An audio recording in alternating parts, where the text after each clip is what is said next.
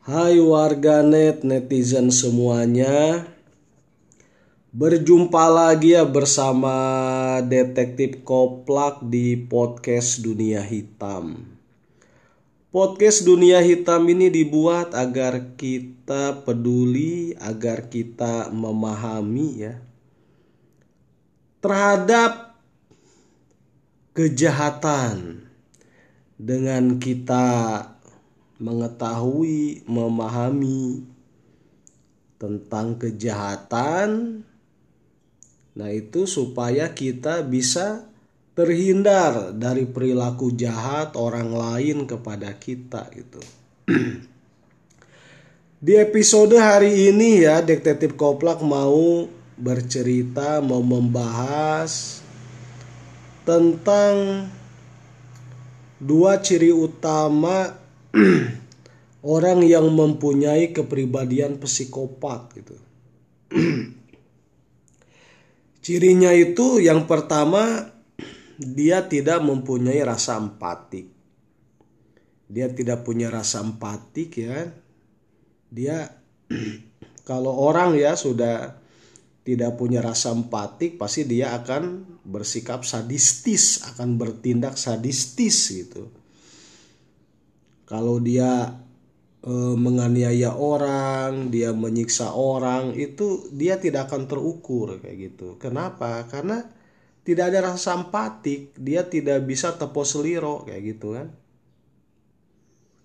E, tepo seliro itu ya dia tidak bisa memposisikan bagaimana kalau dia menjadi orang lain yang disakitin itu karena tidak ada rasa empatik ya dia akan bertindak sadistis kayak gitu.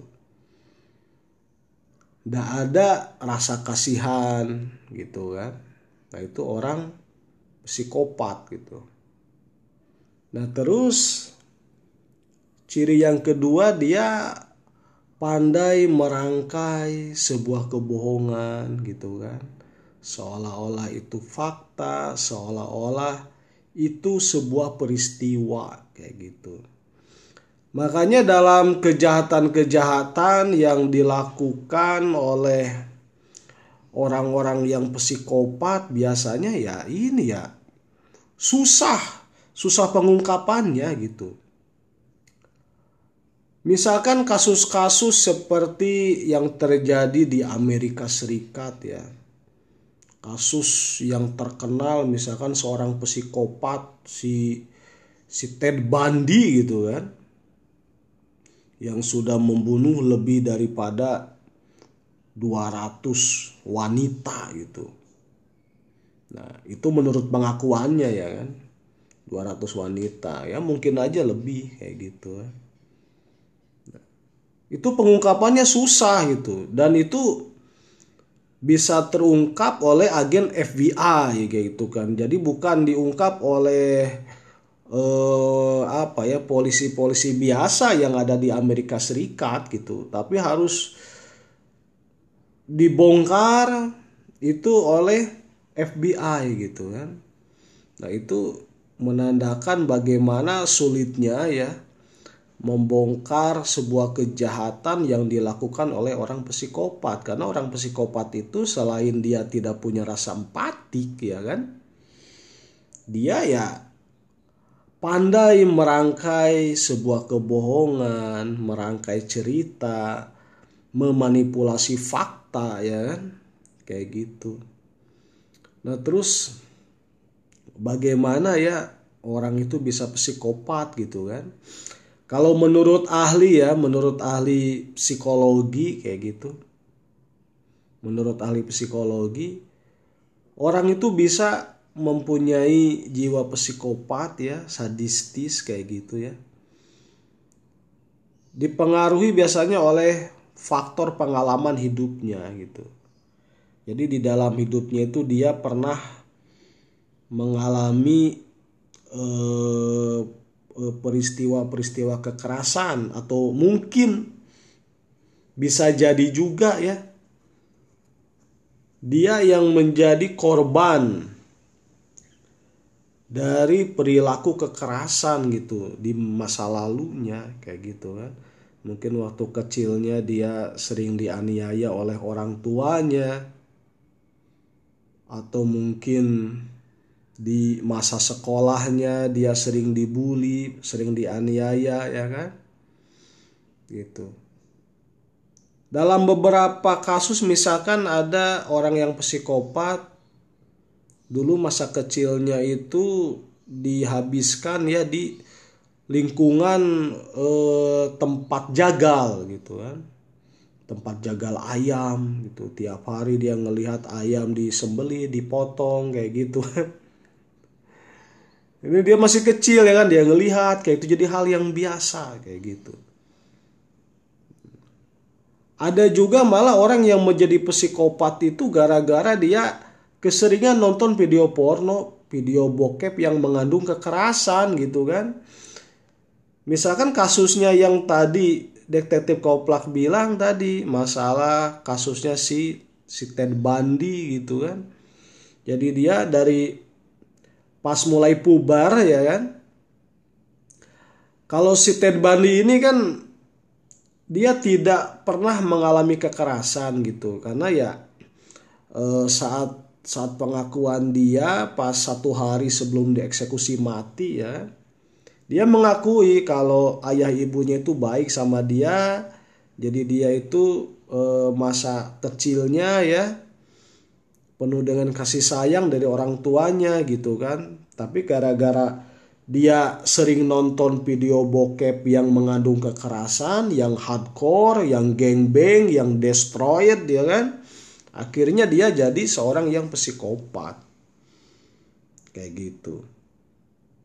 Nah, jadi itu orang bisa menjadi psikopat itu karena eh, apa ya pengalaman hidup yang sudah dia alami gitu kan.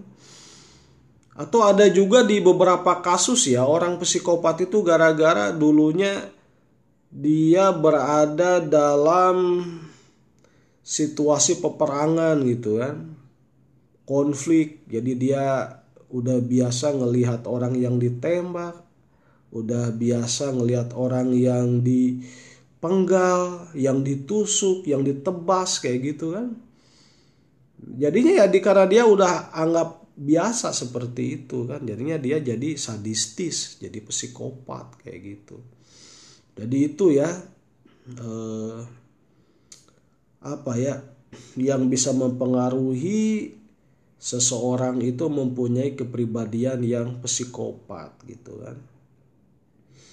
Nah, jadi bagaimana nih ya supaya ini ya supaya kita bisa terhindar dari perilaku psikopat gitu. Ya, supaya kita selamat dari perilaku psikopat orang lain kepada kita ya kita harus mengenali ciri-cirinya. Kalau misalkan ada orang ya kok ini orangnya nggak ada rasa empatik ya biasanya itu sewenang-wenang seenaknya kayak gitu kan. Wah ini jajanan psikopat ini kan kayak gitu kan. Nggak ada rasa empati kalau orang sewenang-wenang kan. Kayak gitu. Nah itu harus diwaspadai kayak gitu kan. Atau orang udah mah ini ya udah mah nggak ada rasa empatik orang ini kok pandai berbohong kayak gitu. Kayak ringan aja tuh kalau berbohong itu kan. Nah itu harus diwaspadai. Jangan bikin masalah dah sama orang-orang yang kayak gitu. Yang penting mah menurut detektif Koplak ya kita bisa menganalisa mengidentifikasi ya kan? Kalau kita sudah bisa mengidentifikasi sifat-sifatnya ya pasti kita selamat dah. Kayak gitu Misalkan kita lagi jalan ya tiba-tiba ada orang yang nendang-nendang ayam sampai diinjak kayak gitu. Wah, ini apa gitu kan? Apa untungnya apa manfaatnya kalau orang misalkan nginjak kecoa, nendang kecoa itu kan hal yang wajar ya kan? Karena ya mengganggu ya kan? Kalau kayak ayam, kok tiba-tiba dihantam, lihat kucing tiba-tiba dikerjain segala macam, oh itu kita waspada sama orang-orang kayak gitu ya kan? Nah, jadi kalau kita eh, sudah memahami ya ciri-ciri uh, ini psikopat ya ya mudah-mudahan kita bisa menghindarinya kayak gitu kan